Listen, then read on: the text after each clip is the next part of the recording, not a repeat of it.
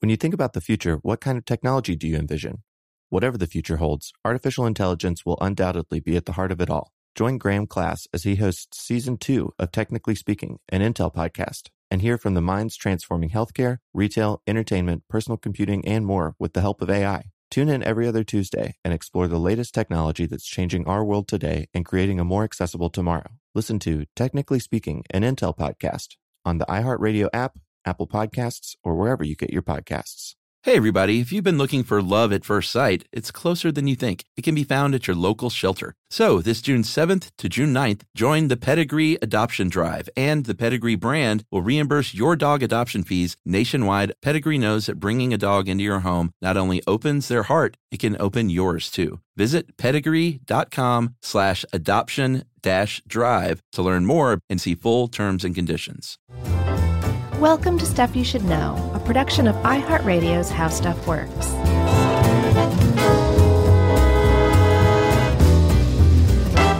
Hey, and welcome to the podcast. I'm Josh Clark, and there's Charles W. Chuck Bryant, and there's Jerry over there. And um, this is stuff you should know. Stuff you should nizzo. Uh, I'm excited about this one. This just feels like classic Josh and Chuck. I think so too. Tuk Tuk's going to make an appearance. Mm-hmm. Tuk Tuk might make sweet love, Mm-hmm. which is always fun. Sure. And it's Watching just, Tuk uh, Tuk. yeah.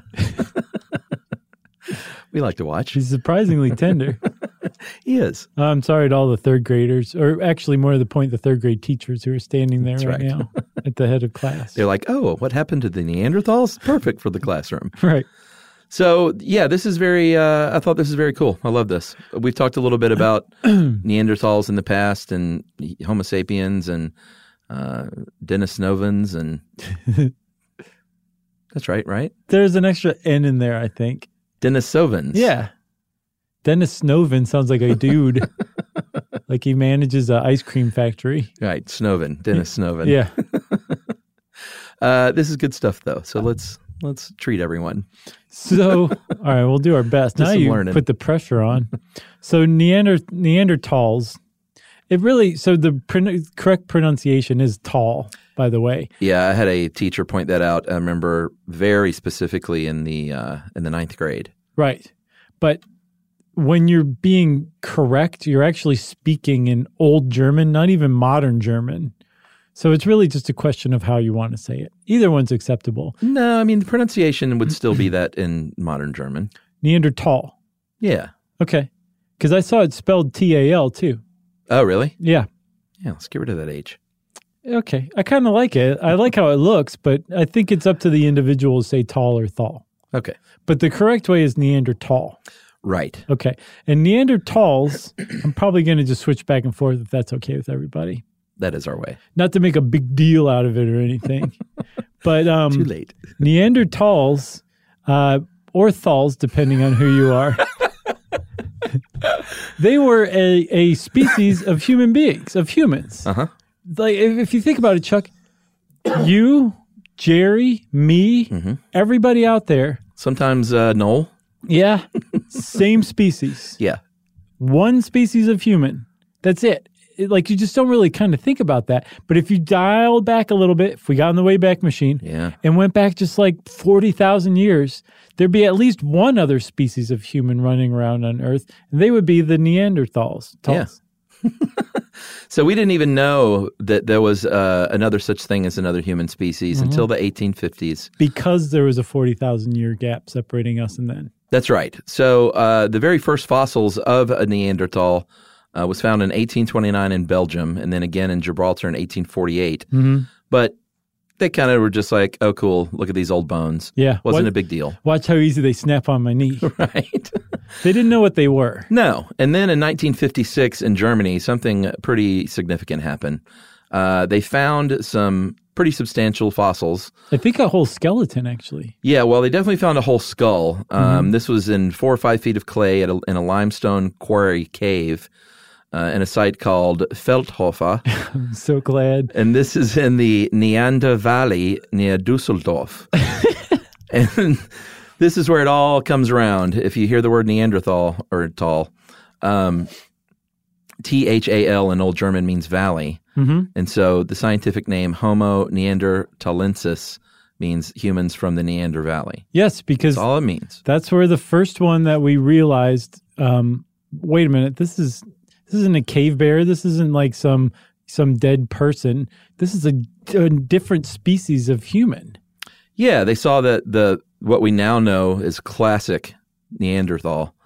uh, oval shape, that that big, thick, low, receding forehead and Yeah. brow, Yeah, uh, very thick bones. This uh, that was brought to the quarry foreman, and he said, "It's a cave bear." I guess he came over from uh, Alabama. right. Uh, but he said, but I do know a teacher and a guy who's really into fossils. His name's Johann Karl uh, Fullroth. Thanks. And here, you can have these bones. He got them, did some uh, impressions, He went what? uh, did some castings of these, and sent those to Hermann uh, Schaffhausen, a professor. I don't know why German is so funny to you. I don't either. But coming out of your mouth, it's like it's just hilarious. after all these years. Yeah. Uh, he's a professor, was a professor of anatomy at the University of Bonn. And they both were like, hey, this is significant because this ain't no human, uh, no Homo sapien, Right, but it's a human, right, we think. right. It's some other kind of human, some other kind of hominid that we just didn't understand before. That's right. So they presented their findings to the world. They said, "Look at this, everybody! Get a load of this." And there was a, an immediate problem with Neanderthals. Yeah.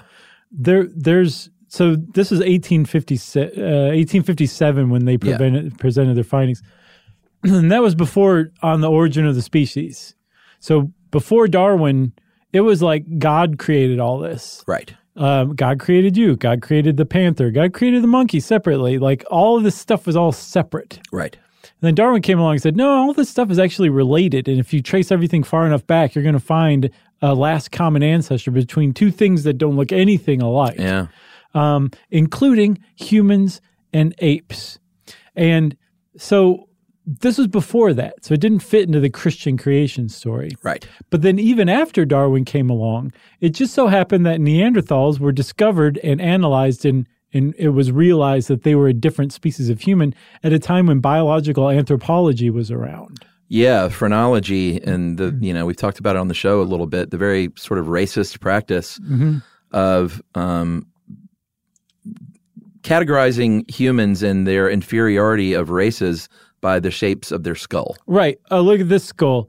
Um, well, there the, it's not not basically Western and European shaped. We think Right. it has some weird ridge, um, so they're an inferior race. Yeah. they extended all that onto Neanderthals because if you think, you know, if you if you're comparing like human Homo sapiens skulls Yeah. to one another and somehow finding inferiority or superiority in that in the shapes of those, when you compare a Neanderthal skull Yeah. to a human skull, clearly the human skull is much more refined and developed.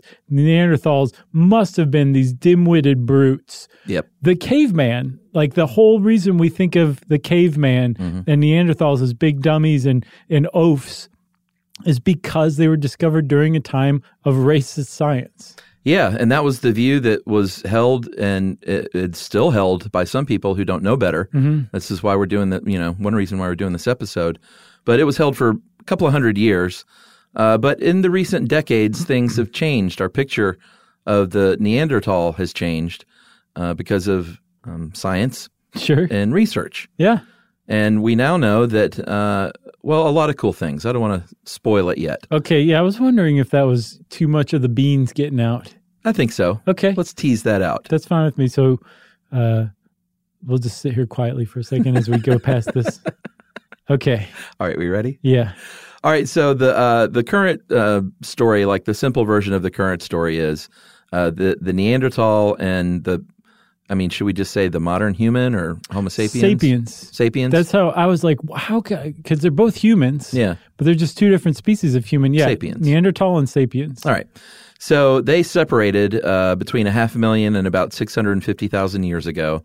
And they both um, diverge from a common branch, um, H. heidelbergensis. Bergensis. I think the G is hard. Bergensis. I'm pretty sure that's right. H. heidelbergensis. Yeah. All right. That sounds right. Yeah. Uh, and this was in Africa. Right. That's where the divergence happened. That's right. um, then so either the divi- the divergence happened in Africa, or some Heidelbergensis stayed in Africa and some spread out of Africa Right. To into, Eurasia. Yeah, into the old world in, in Asia. and over time, because of the separation, these groups of humans started branching out and developing into distinct species. One of the species, the first one to develop into a distinct species from this branch, was Neanderthals. And by at least 400,000 years ago, Mm-hmm. there were Neanderthals running around, like distinct species of humans called Neanderthals. Yeah, and they were developing independently because they were very far from each other, and they didn't, uh, for a very long time, did not have very much, if any, contact with one another. Yeah, remember we did an episode on speciation Yeah. uh, where like brown bears and polar bears used to be the same bear, Mm-hmm. but the polar bears started drifting further and further north, and they actually adapted to a different climate, a different habitat, so much so that they became a different species. That's the exact same thing that we're talking Yeah. about. Heidelbergensis drifted into two different parts, Africa and Europe. And the climate and the habitat was different enough that it split into two different species. Yeah, so what you've got in Eurasia uh, is a range from like Portugal and Wales uh, in the west over to like Siberia, This is for Neanderthals, right? yeah, in the east. So that was their Mm-hmm. range in general. and all the way down to the Middle East. Yeah, It was a for huge sure. range. Yeah, very big range. Um, the biggest. uh, they were shorter than sapiens uh, that were still in Africa. They were kind of stockier. They had bigger brains. They uh, were, by most accounts, stronger, more muscular, Oh yeah, had wider hips and shoulders. sturdier bones. very sturdy, just stocky, robust things. You would not want to mess with a Neanderthal. no, and they were very adaptable. They uh, they lived in very cold environments. Uh, they lived in very sort of warm temperate environments. Dep so it depends on the time. This is what they think. They think that that range that was so huge for the Neanderthals, there wasn't necessarily Neanderthals living in all parts of that range Right. at the same time for 400,000 years or 350,000 years. Right. They think that over time, some Neanderthal populations died and others came along and replaced them. And then some of them moved down here and some of them were over here. And that they may have lived in different parts of the world at the same time, but not necessarily their entire range Right. all at once for the whole 350,000 years. They moved a lot. And nor did they move all together as whole populations. Right. Mm-hmm. It was a lot of local extinctions and uh, recolonizations going on, they think. Exactly. So it's almost like if you could look at the map of Eurasia on a time lapse over 350,000 years that Neanderthals were around Yeah. in the area, you would just kind of see these little populations kind of growing and popping and, and dissolving and then picking up again. And these are actually new groups going into areas. Becoming like dying out for one reason or another, and then a thousand or ten thousand years later, there's another group that says, "Oh, this is a great spot," and showing up, kind of like our um, real Atlantis episode. Remember, there's like like twelve feet Mm-hmm. Yeah, of yeah. like fifty different settlements over Uh-huh. thousands and thousands of years because they're just like this is a great place to settle. Yeah. But each one had no idea that the last one was there. Amazing. Same thing with the Neanderthal range. So the the Neanderthals are doing their thing all over Eurasia. Meanwhile, back in Africa, in East Africa, you've got the sapien doing their thing. And then they start to radiate out a little bit, The sapiens. the sapiens, and then get uh, obviously the Middle East would be a pretty logical next place to go from Africa. Right. And they happen upon the Neanderthal, and they're like, "Wow, we wow, who are you? Brother- who are brother. you?" Yeah. And then they were all of a sudden sharing space together right.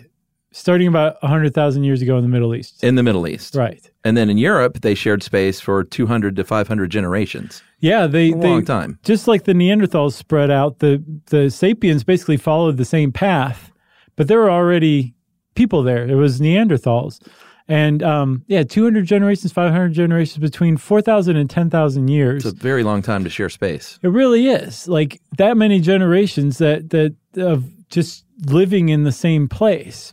The thing is, is over the lifespan of the Neanderthals, hundred fifty thousand years, four thousand years is nothing. It's the blink of an eye. Yeah. And around the time about so say humans or sapiens showed up in Europe about 42,000 years ago. Mhm. About 40,000 years ago, something give or take a few thousand years, s- Neanderthals just vanished. Did they melt? We don't know. Remember that old theory? Yeah, that's right. they melted. It was like eight, nine years ago. That was great. Good callback. So uh, I think that's a good place for a break. Yeah. And we'll talk about what happened right after this. Well, now, when you're on the road, driving in your truck, why not learn a thing or two from Josh and Chuck? It's stuff you should know. Stuff you should know. All right.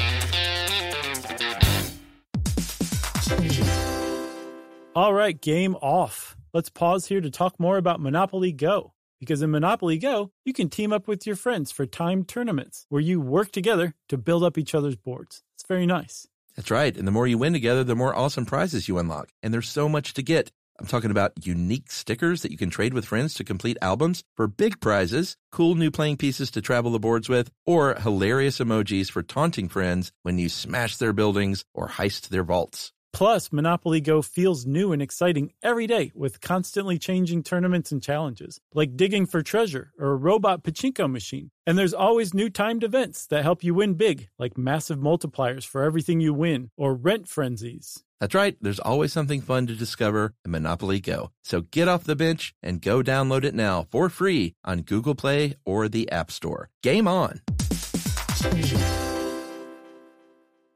When you think about the future, what kind of technology do you envision? Whatever the future holds, artificial intelligence will undoubtedly be at the heart of it all. Join Graham Class as he hosts season two of Technically Speaking, an Intel podcast from Ruby Studio in partnership with Intel. Explore the future of technology that's rapidly evolving our world today with the help of AI. There's still so much work and research needed to fully understand the power and potential of AI, and Intel is at the forefront of implementing AI in revolutionary technology that's changing the world we live in for the better. In each episode, Graham interviews the minds transforming medicine and healthcare, retail, entertainment, personal computing, and more, while pioneering new uses for AI in these spaces. Tune in every other Tuesday and explore the latest technology that's changing our world today and creating a more accessible tomorrow. Listen to Technically Speaking, an Intel podcast on the iHeartRadio app, Apple Podcasts, or wherever you get your podcasts.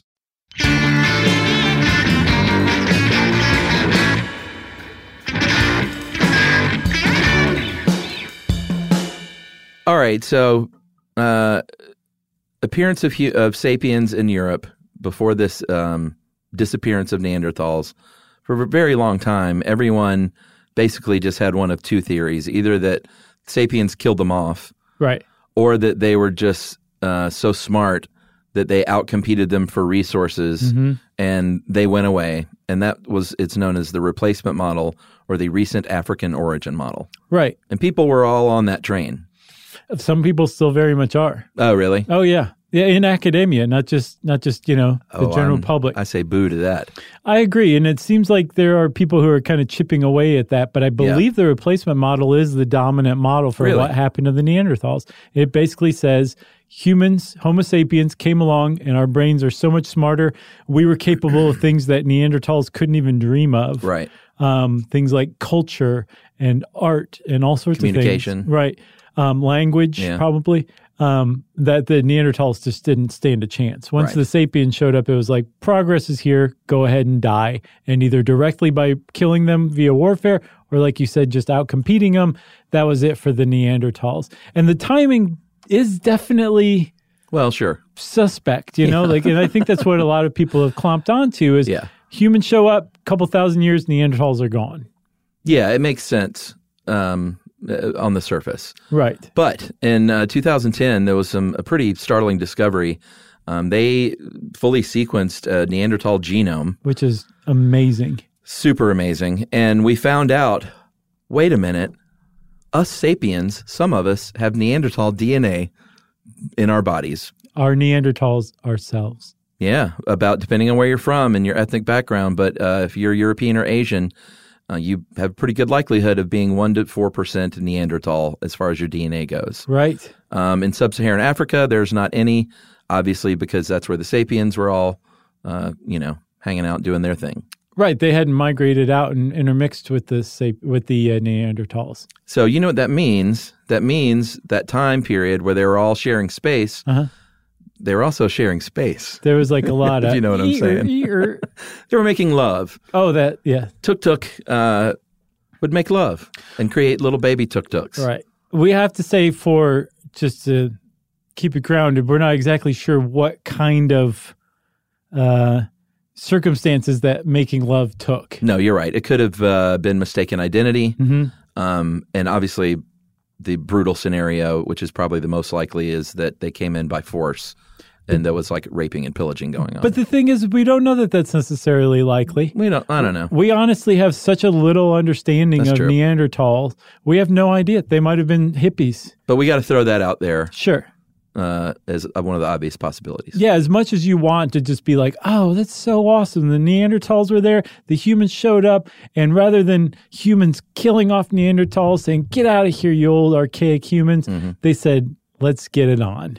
Well, not only let's get on, let's let's let's share resources, let's teach each other things, Yeah, let's explore life together. right? And Let's try to make Neanderthals it go of it. didn't go away; they just got absorbed, and because there were far more sapiens, uh, their traits just you know sort of got weeded out over the years for the most part. So this is the rival to that um, replacement model that's the dominant model. This is called the multi-regional evolution model. Yeah, And it says basically what you just said that Neanderthals and humans did it so much that the hybrid human Neanderthals that were um, that were born as offspring, Mm-hmm. um, they they mated with other Neanderthals or other humans, but because there were more sapiens, I'm sorry, more sapiens than there were Neanderthals, the likelihood was that a, a hybrid would be much more likely to mate with a sapien, and then that hybrid would be uh, even more watered down Neanderthal, and then over time, because of We're this down to 1 to interbreeding- 4%. exactly. yeah. And Neanderthals didn't die off; they didn't get chased out. They just became part of that larger human genome. So there's another theory too that's interesting, or another interpretation. I guess it's not a theory. And this is, has to do with climate change. Um, they did a study in, t- in well this year actually, 2019, Yeah, it's hot off the presses. uh, in France, and they discovered that all you need over the course of about 10,000 years is about a 2.7 decrease in fertility rates um, to go bye bye. ten thousand years for a decrease in um, first time uh, young Neanderthal mothers. That Right. population. Uh, and they said cut that in half basically or close to it within 4000 years you would need only an 8% decrease in fertility in that same group so it's very uh, it makes a lot of sense that uh, with a little bit of climate change and a little bit of scarcity and uh, just uh, it, it didn't have to be anything drastic but over that amount of time if you uh, don't have as many calories going into your body and you're a first time under 20 year old uh, neanderthal mother you're not going to be successful and you're not going to be as fertile and then over time that just means you, you kind of very quietly and slowly go away Yeah, I got this. I think I found this article from Live Science, and in it they they say, by the way, um, if h- the human replacement rate dropped to 1.3 uh, babies per mother, Mm-hmm. we'd be gone in 300 years. yeah So, so just a very slight drop among Neanderthals could have accounted for that 4,000 to 10,000 year uh, process of just suddenly disappearing. And again, in this this interpretation, humans didn't do anything. We didn't war with them. We Yeah. didn't outcompete them. We we didn't do anything. It was just something happened to the environment. yeah And it was just harder to be fertile. And it wasn't all at once. Maybe it might have been staggered in different parts of the world. Exactly, and over over four thousand to ten thousand years. And the reason it wasn't that Neanderthals couldn't compete, that they couldn't survive, um, whereas humans could, because Neanderthals again, their lifespan was three hundred fifty thousand years. Modern humans have only been around for fifty to hundred thousand years, maybe two hundred at the outside. Yeah. So Neanderthals had been around for a very long time, had been very good at adapting to, to a changing climate basically the whole time that they were around. So it's not like they couldn't compete or couldn't adapt and humans could. What they think is that there were just way more humans. Right. And so our numbers probably dropped at the same rate that Neanderthal numbers did. Right. There was just more of us to survive and carry on after things got better. Yeah, and in more varied ranges in parts of the world too. Right. That all kind of makes sense to me. Yeah. I suppose it could be uh, both of those climate change and lovemaking. Right. right? very easily. yeah, they definitely go hand in hand, like a er er er er. Should we take another break? Yeah. All right, we'll take another break and talk about uh, what we now the the sort of current understanding of the picture of what the Neanderthal was. Right after this. Well, now, when you're on the road, driving in your truck, why not learn a thing or two from Josh and Chuck? It's stuff you should know. Stuff you should know. All right. All right, game off. Let's pause here to talk more about Monopoly Go. Because in Monopoly Go, you can team up with your friends for timed tournaments where you work together to build up each other's boards. It's very nice. That's right. And the more you win together, the more awesome prizes you unlock. And there's so much to get. I'm talking about unique stickers that you can trade with friends to complete albums for big prizes, cool new playing pieces to travel the boards with, or hilarious emojis for taunting friends when you smash their buildings or heist their vaults. Plus, Monopoly Go feels new and exciting every day with constantly changing tournaments and challenges, like digging for treasure or a robot pachinko machine. And there's always new timed events that help you win big, like massive multipliers for everything you win or rent frenzies. That's right, there's always something fun to discover in Monopoly Go. So get off the bench and go download it now for free on Google Play or the App Store. Game on! When you think about the future, what kind of technology do you envision? Whatever the future holds, artificial intelligence will undoubtedly be at the heart of it all.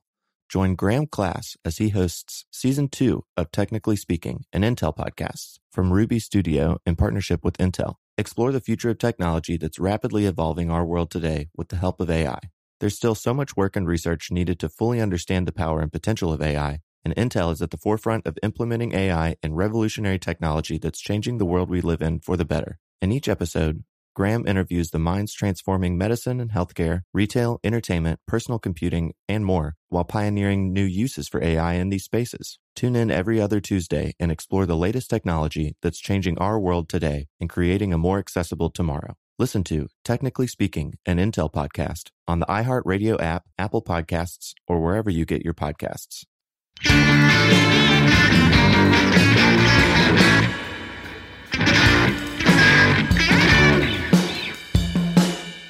By the way, have you seen or heard of that movie, William? Uh, no. It was out in April, did not do well, was not reviewed well. But it, What? it is basically a sort of mad scientist, not a mad scientist, but a scientist with a mad idea. Uh, g- g- there's a, a human Neanderthal born. They, they get the DNA, impregnate a modern sapien woman, Uh huh. and she has a, a Neanderthal boy Right. named William, Okay. and he goes to high school. I did not see that. I had no idea about that movie. Yeah, just check out the trailer. Is it good? Oh, I don't. I haven't seen it. It's Oh, okay. not supposed to be very good. and I It gotcha. did not look very good. Gotcha. But it was very much like you know, I just want to fit in, and he's you know, he's he's a Neanderthal. He's got the the regular haircut and the Vans and the jeans and the t-shirt, but oh man. he's got the the big forehead and the thick brow. oh man. This sounds a lot like Encino Man. It does, and it looks like it could be a joke, but it's real. Was there that? Wow, I feel good in the middle of the trailer.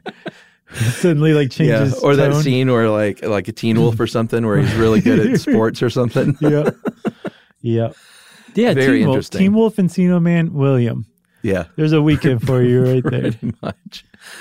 Uh, I'm not going to watch it, but I just thought it'd be it'd be worth mentioning before the emails come in. Okay. So uh, the image, we- we're we're on a quest, I think, um, and science is on a quest to sort of A quest for rehabilitate. fire. It's funny you mentioned that, but uh, to rehabilitate the image of the Neanderthal as this hunched over brute Mm-hmm. oaf. Uh, part of the problem is uh, they sort of based an an entire species on this one hunched over uh, dude Skeleton skeleton. They're like, oh, look at him. They- They're all hunched over oafs. shambling. And now they're like, oh, actually, that individual may have had a degenerative bone disease. And what we now think is they just walked around like we do. and probably looked a lot like we do. Yeah. Um, they think that from you- like sequencing the Neanderthal genome, Uh huh. they think that at least some of them had red hair and light colored skin. That's remarkable. Which, by the way, by interbreeding um, with Neanderthals, recent arrivals from Africa, w- Mm-hmm. their hybrid offspring would have been conferred with um, thicker, straighter hair, Yeah. a smaller, compact frame, all sorts of stuff that you would need um, in this colder climate of Eurasia Right. from having just come up from Africa over the last few generations. So there was good stuff. There was also bad stuff. They think some of the um, disease that we suffer from uh, is is actually related to Neanderthal DNA that doesn't have a context or a point or a function like it used to. Yeah. and that that now it's actually producing disease in us. Yeah, like the same DNA, like they could have had the same things that we associate with diabetes and Crohn's, But it would have but it produced didn't affect them like it does us. Yeah, Because there- of lifestyle and everything that how we diverged. pre- precisely. Really interesting. I think there's actually that's the alternative uh, explanation for the hygiene hypothesis, Neanderthal Oh. DNA, I did these these both sort of linked in some ways. right there. So uh, behaviorally, it's uh, we're again we're trying to get away from this idea of cavemen uh, and things that we thought were strictly sapient over the years. It turns out that Neanderthals uh, were actually good at, like making tools, uh, and this really interesting technique, uh, the leva Levallois technique, which is basically I am in the area where I have the resources to make all the tools, but we got to pack up and leave, and we don't know if we're going to have this stuff there. Yeah, there's some dinosaurs after us. Yeah. So like the, the very like raw resource, like let's say it's just a certain type of stone. So we're going to pre-shape all these things into sort of a rudimentary, uh, a rudimentary tool that we can later make into a hammer Right. or a chisel, like depending on what we need. Yeah. But we're going to kind of sort of pre-shape them here, pack them up, and take them all with us.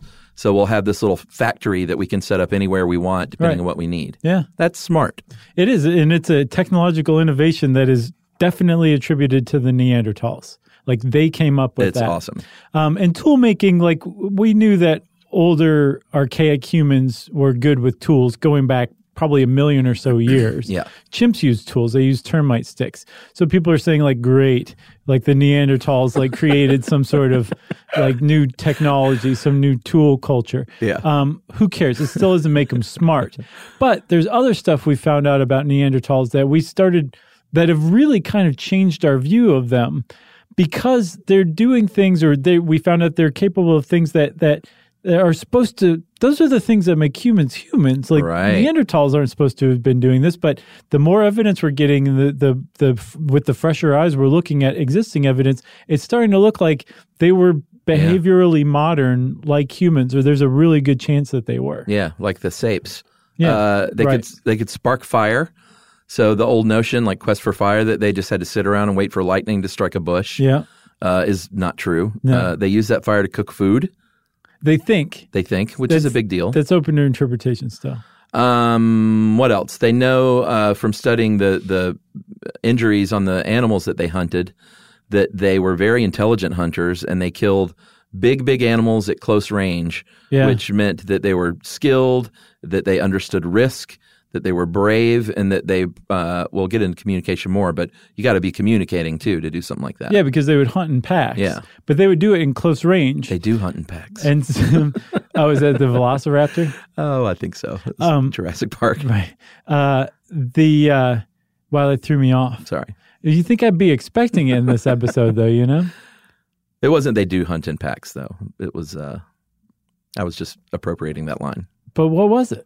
Oh man, they do travel in They do pack lightly. yeah, that was it. Okay. so um, the fact that these guys would take on reindeer and bison and and mammoths Yeah. at close range with like spears and javelins and like you know some some hand to hand combat type stuff has really kind of undermined that that replacement model idea that humans came in and just killed off all the Neanderthals. Right, cuz they just stood no chance. They right, Neanderthals were tough, tough mo's. Yes. Tough mouse. Yeah, Um, so one of the big ones here, and this is where it gets super interesting, I think, to me, is the the use of symbols. Uh, that is something that we thought was very much sapien, very sapy. Right. If if they can if they if we can show that Neanderthals understood symbols Yes. Uh-huh. and had that kind of higher thought, that would make them behaviorally equivalent to humans Yeah, and we're In- talking like anything. or sapiens, sorry. Yeah, the sapes. Uh, we're talking anything from making a, like a necklace out of beads to wear, like an adornments, to, Uh-huh. Right. to using uh, like pigments on the face, Yeah. like the precursor to makeup and stuff like that. Yeah, and humans have been shown to um to have been doing that at least for the last 80,000 years. Sapes. And it's, yeah, I Yeah. don't know why I can't get that. um, sapes have been doing that. Uh, there's the earliest evidence is at two sites in Ethiopia, and this is they think it was like for you know identity or Rituals. Mm-hmm. jewelry or something like that. But it is like that's not something you just do. Like No. this is there's a there's not necessarily a, a practical function to it, and it's a form of art. And there's ambiguous evidence that Neanderthals did this too Right. that there was body adornment, that there was that they would color themselves with pigments, put on makeup basically. Mm-hmm. but why? Right. So That's here's the the thing. big question. So that would suggest that okay, if Neanderthals do that and humans did that too, then that makes Neanderthals equivalent to humans behaviorally. Mm-hmm. But the people who are big time into the replacement model that Neanderthals were actually kind of stupid and humans are the pinnacle and, and the first example of higher intelligence.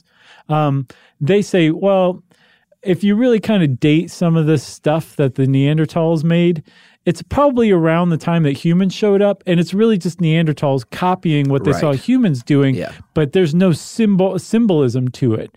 In, Right. in that, like they could copy a shell as an ornament, but there's it didn't have any meaning. Yeah, which is a really sort of a snotty approach. I think so too. well, they might have done it, right. but they were just copying. Exactly. us. No copying. Uh, remember that kid? Yeah. You know what that kid's doing now? He or she is running the company. Is that uh, Dennis Snoven, ice cream man- manager, ice cream factory manager?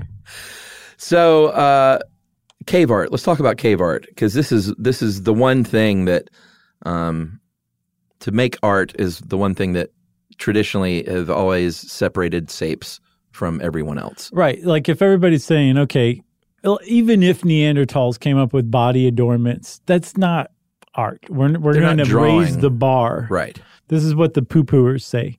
That doesn't really qualify as art. Cave art is where it's at. If you can show me Neanderthals that created cave art, Mm-hmm. I will agree that they are behaviorally equivalent to modern humans of their era. Yeah, and they found cave art. Or modern sapiens. Man. they found cave art at the same time that there were Neanderthals Mm-hmm. around caves, but um, again, there's just like, oh well, that was the sapes. Right. They that wasn't the Neanderthals doing that. Right. They think that the Sapiens came in and, and made that cave art. Right. Like we need uh, unambiguous proof at this point. Here's the problem radiocarbon dating gets unreliable after 40,000 years, and it requires organic material to date these pigments. Uh, they were using mineral pigments, not organic ones, so that was a problem. That's a big problem. But, and this is kind of mind blowing, Mm-hmm. in 2018, they uh, discovered, or I guess perfected, a dating technique that measures the rate of decay of uranium atoms in calcite deposits. So Yeah. Mm-hmm. that's what makes up stalactites and stalagmites. In So- limestone caves. Yeah. So the idea is if you find cave art, sort of like a m the mosquito caught in amber, Right. it's a timestamp. If Yeah. you find cave art that's underneath uh, some of this uh, deposits that have dripped down over it Uh-huh. and encased it, and you can date that, then you know how old that cave art is. Yeah, because the cave art's under the calcite. And Yeah. If you know how old the ca- the calcite is, then the cave art has to be at least as old or slightly older than that earliest deposit of calcite. And what's what's the big secret? well, What's there the was surprise. there was a, a study in 2018 that found that some cave art in ca- in a cave in Spain was created 64,000 years ago. what? a full 20,000 plus years before Homo sapiens showed up in the area, which Boom. means that it had to have been Neanderthals that created this cave art. Do you know Yeah, what there the you poo have it. pooers said? What? That's not really art. What? Swear to God. Are you serious? He's like some hand stencils and some dots on the wall that doesn't count. Uh, that's the first art yeah, I know. that kids do This is guy's- tracing their hand to make a turkey. they are really holding on for dear life, but it, it, it some people are really swimming against this current. Like they do not want the idea uh, that humans are not uniquely um, uh, special, I guess, Huh. in that sense. The, uh, people have been thinking that it was humans and o- or Right, only right. Homo sapiens that have the ability to create art and think symbolically, um, and it's starting to look like that's not the case. Not only that, that not it, it's not just humans, and that maybe Neanderthals did too, but that's possible that this kind of stuff evolved even further back, and that Heidelbergensis, Right. our last common ancestor, running around seven hundred thousand years ago, Yeah, was doing may some of have this stuff. created art and Yeah. may have been doing all this other stuff too that makes us uniquely human. Well, um, another one is music. Uh, they have found uh, bones uh, from cave bears in Southeast Europe Hmm. that had these holes, and they were like, "Hey, looks like a flute to me. he plays like a flute. It sounds like a flute." Yeah. Um, so it's Jethro Tull. uh, That is so good. I'm so glad that they added flute to their so their great. outfit. not many uh, groups. Marshall Tucker Band Yeah. had the flute. And here's a little something for you. I may have told this story, but I was in uh, our little local market getting some food about uh, two years ago. You told Remember me. that? Yeah. And there was a guy in a band, uh, c- clearly, and he was like, uh, play flute for Marshall Tucker. I Uh-huh. was like, are you kidding? No, I'm not, sir. like, you're one of the two most famous flautists in rock music. Sure. But it wasn't the original guy, I found out. Still plays flute for Marshall Tucker. Agreed. Just because he didn't write those flute parts right. doesn't make him any less of a flautist. He can still play. So uh, anyway, they uh, the the naysayers with the flute are just like, oh no, man, those are just uh, they were bones uh, chomped on by hy- hyena teeth. Yeah, the the flute holes, the finger holes are teeth teeth marks. Yeah, and y- sure you can play aqualung on it, but that's just because the hyenas Right. and their teeth marks. Sure. Right. Um, there's a uh, there's also really good evidence, cumulative evidence. Oh, there's one other thing about the cave art that we didn't say. Oh, the kind of sculpture. Uh, well, that was one thing. They they found what looks to be stalactite, like purposeful arrangements of stalactites in a cave that's from 176,000 That's, years that's ago. sculpture. Right. Um, but no, there are other similar cave art paintings in Spanish caves Mhm. um, or in different places. So they think it was an actual part of Neanderthal culture. It just wasn't one particularly imaginative Neanderthal who Right. happened to leave it behind. Yes, and it even said, "This is art." Love tuk tuk, Right. and they still me, don't believe it. Find me on Insta at Tuk Tuk. Oh, if only. Um, so the the other thing that there's a lot of amassed evidence for is that Neanderthals appeared to have buried Yeah. their dead. This is pretty cool. This is enormous because okay, not only can they think symbolically in like art and creating representations of things that may or may not exist, they can they're thinking about something coming after this. You don't just bury a corpse for many reasons other than um, spiritual reasons. I mean, you can to keep like you know uh, the wolves away because you're going to camp near the corpse. But if you're a hunter gatherer, you just move camp and you can leave the person laying Right. out there in the bush by for the wolves to take. It doesn't matter because there's no afterlife. If you bury somebody, it indicates you're thinking about something Yeah. beyond this life, and that is definitely higher level thinking. Yeah, and when we say bury, we don't mean they just found this body like on the floor of a deep cave. Like they dug a hole Mm-hmm. and placed a body in there. Positioned them in a specific way. Yeah, they Mol- found yeah different like grave sites basically, like cemeteries of Mm-hmm. Right. bodies buried in the same manner. Yeah. Uh, and they even found in northern Iraq uh, pollen, flower pollen, Mm-hmm. which s- clearly suggests that they buried them with flowers, They, they definitely seems to. Uh, That's like uh, that's a funerary rite, unless it was just an accident and they just dropped a bunch of flowers on the way out the which door. I mean, it's possible, I but it seems unlikely. I don't know if I'm being naive, but I really want to believe this. Yeah, well, it's nice. It's refreshing to to think about. You know, humans don't have to have, or, or sapiens don't have to have the market cornered. We can share On it. humanity. Yeah, Here's another one. Um, if they were just brutes who, you know, who who didn't have any capacity to understand things or take care of one another. They found individuals, and one in particular, uh, that was deaf, Mm-hmm. uh, likely visually impaired because of a blow to the head from uh, as a Ute, Probably from a sapien. maybe, yeah, uh, was missing his right hand, and then suffered a disease that reduced his mobility. And they found this uh, person lived into his 40s, Maybe up to 50. Yeah, which there's no way this person would have survived without a community of people taking care of and making sure that this person survived and ate and got around and moved along with them. Yeah. so Because they I mean, cared for one another and tried to heal one another. Right. Yeah, they took care of their sick, they're injured, they're um, they're disabled, they're ill. Um, they like they took they, they shared resources with them. People who couldn't necessarily contribute, Yeah. still got stuff from the from the community, which suggests this uh, tight knit social group that cared for one another. And then what about language? So this one just knocked my socks off. There are these Dutch researchers who uh, wrote a paper that argued that um, Neanderthals almost certainly spoke a, a nuanced language that we would recognize as a modern language, Right. um, and that not only did Neanderthals speak this speak their own language. Probably Heidelbergensis, and maybe even further back in our archaic family line, spoke language too. Mm-hmm. And that if that's true, if that's the case, Neanderthals had their own language and human humans absorbed Neanderthals both culturally and genetically, Mm-hmm. it's entirely possible that there are traces of Neanderthal language that still appear in our languages that are spoken around the world today, Amazing. unbeknownst to us. Man, if they could find out those words. Isn't that amazing? Ah, Yeah, it's pretty cool. I love that. Oh, I like all this. love you, Neanderthals. Love Yeah. you, sapiens. Love you, Tuk Tuk. And uh, I think I used to just throw Tuk Tuk around in various ways. but then you developed a taste for watching and make love. That's right. But let me just, from this point forward, Tuk Tuk is clearly, Deep. no, clearly Neanderthal. Oh, oh, I see. I think what I you- had kind of just threw Tuk I Tuk's got name you. around as Right. any kind of early man. Yeah. It could have been Captain Caveman. It could have been the Geico Caveman. Yeah, but Who no. cares? He, he could be William, for all I know. You know, I thought about I thought about it. The so Tuk Tuk is officially Neanderthal. Yes. Okay. Um, the Geico Caveman is actually a really good parable Yeah. for the struggle between the interpretation of Neanderthals today.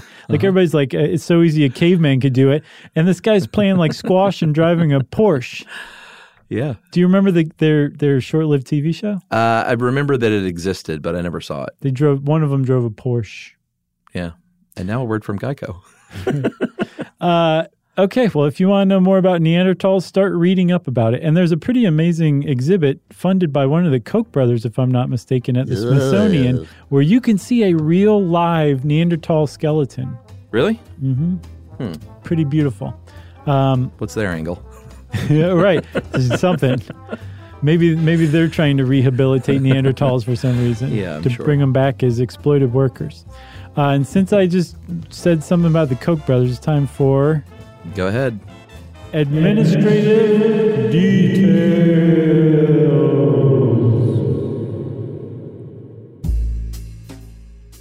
Okay, Chuck. As I said, it's time for administrative detail. Is this like a family guy where you're just going to do that like 30 times? No, no. All right, we're going to start this one off. This is when we thank listeners for sending in kindnesses to us. And uh, Michelle from Crown Royal, Oh yes. once again, the, the booze company that just keeps giving. I know. They just keep us in booze. Thanks a lot for that. And I just wrote down more booze. Yep.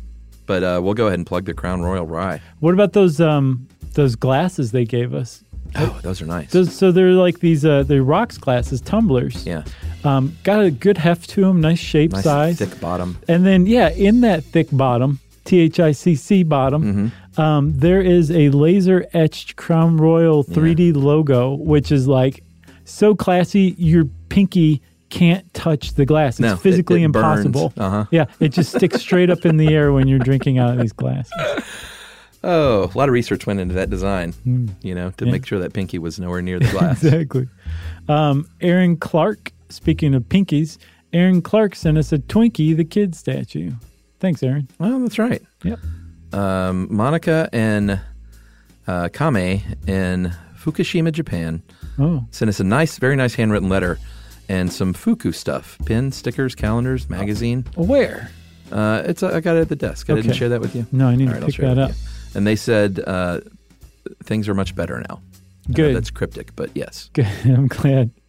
Um, so uh, th- we haven't done this in a little while. want to say thank you very much for the Christmas cards from Heather K in Sri Lanka and one from Renee and Eric Chester. It's very kind of you guys. Here's one, maybe the weirdest thing we've ever gotten, but Oh, one boy. of the most awesome.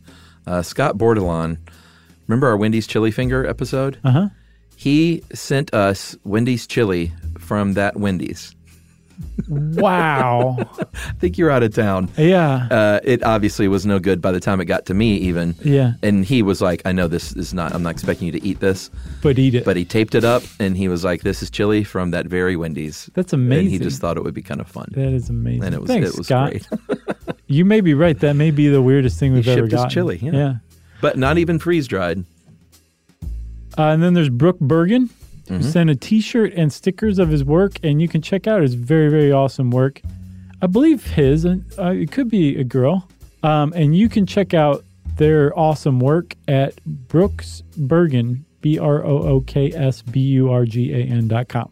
That's right. Thanks, and that Brooke. that raises a point. If you want to uh, uh, send us the pronoun you identify with, we are more than happy to abide by that. Sure. Uh, Claire Sanchez sent us king cakes. Oh yeah. Very simple, Uh, and Ter- delicious. Yeah. Teresa sent us really awesome quilted, hand quilted postcards. Oh, that's right. Yeah, beautiful. I, again, we haven't done this in a while. Sorry for everybody who's been sitting around waiting, having to listen to every episode just on the off chance that administrative details is on. So everyone, Jerry just stopped us right in the middle and said, "I have one." we always go on and on about Jerry and her miso. Sure. Big ups to Adam Brenton in Japan. Sent Jerry some miso. Yeah. How about that? Way to go, Adam. Jerry got her own gift after 11 years. After all this got her time. very own gift, and meaning we didn't also get miso. Right, sure. And we even asked, and she's hoarding it. Yeah, because we share with Jerry. She didn't. She didn't go both ways. We try to. Yeah. Uh, so let's see. Joanna sent us delicious beer chocolates. Remember those? Oh, yeah. Um, she brought them to our Portland show, I believe. Yeah? Yeah, and they were awesome. So thanks a lot, right. Joanna. You Uh, don't remember them because they were beer chocolates. Tammy and Justin sent us miniature clay figures, hand painted, which is very, very sweet, along with a very nice letter. uh, we got a postcard from Vienna, probably not Vienna, Georgia. I think it was Vienna, Austria, like the real one. Mm. Very nice From city. Mm-hmm. Pauline. So thanks a lot, Pauline. Uh, Michelle and Nevin of Smithtown, New York sent us a wedding invitation. Um, happy marriage, guys. Mazel tov. Uh, and then we got a thank you note from Mitch, M I C H, but it rhymes with rich. So thank you for the thank you note, Mitch. Uh, Lowell Hutchison sent us some, uh, oh, these are wonderful, some hand lathed pins. Yeah, remember Lowell's the one who sponsored our. right. She's one of our elephant sponsors. Yeah, yeah. Hand painted uh, wood lathed pins. yeah. Man, very, very beautiful. And on that note, we, we actually got a lot of pins. And I don't think I wrote all of them down because we did our episode on pins. yeah. And people felt compelled to send us their favorite pin and spread the pin love. So if we forgot your pin, uh, big apologies. Yeah, for real. That was very nice COA. And by the way, also again, um, you can check out Lowell's uh, w- Turned Wood Creations. And by the way, she donates twenty percent of all sales to the David Sheldrick Wildlife Trust too. So go to etsy.com slash shop slash L O W E L L H U T C H D E S I G N S. Wonderful. Okay. Uh, Joe Gathercole sent us t shirts and CDs from his horror punk band, Headstone Horrors. It's a great name. Yeah. Uh, and then let's see, I've only got I got three more. Okay, I've got a book from Nick Kemper. Thanks a lot for the book, Nick. That is beautiful of you. Uh, Mike Ennis sent us a box of coffee crisps, and they are delicious. And they are long gone. Yeah, I can attest. They are very yummy. Thanks, Mike. And then uh, we got a an amazing illustration of us with a peacock by Callie. Thanks that's for that. Yeah, it's a great one. Uh, all right, I got two more. Um, Adam Ressa sent us megalodon teeth. yes. They're pretty awesome Yeah, they are. and large, Yep. as you would expect. You got another one? I'm done. All right, my last one then. Uh, Kathy Hutton sent us some dog collars. Uh, she works for a nonprofit spay and neuter clinic in Washington State. Uh, Curly Tailed Hawk is who makes these collars, and they donate a dollar from every collar. And you can just go to curlytailedhawk.com and get your dog a new collar already. Then uh, some of that money will go to uh, the spay and neuter, uh, neuter clinic, which is great. There you go. Well, thank you, everybody. Uh, if you want to get in touch with us, you don't have to send us anything. You can just say hi. Go onto our social networks, and you can find all the links at stuffyoushouldknow.com. You can also send us an email to stuffpodcast at iheartradio.com. Stuff You Should Know is a production of iHeartRadio's How Stuff Works. For more podcasts from iHeartRadio, visit the iHeartRadio app, Apple Podcasts, or wherever you listen to your favorite shows.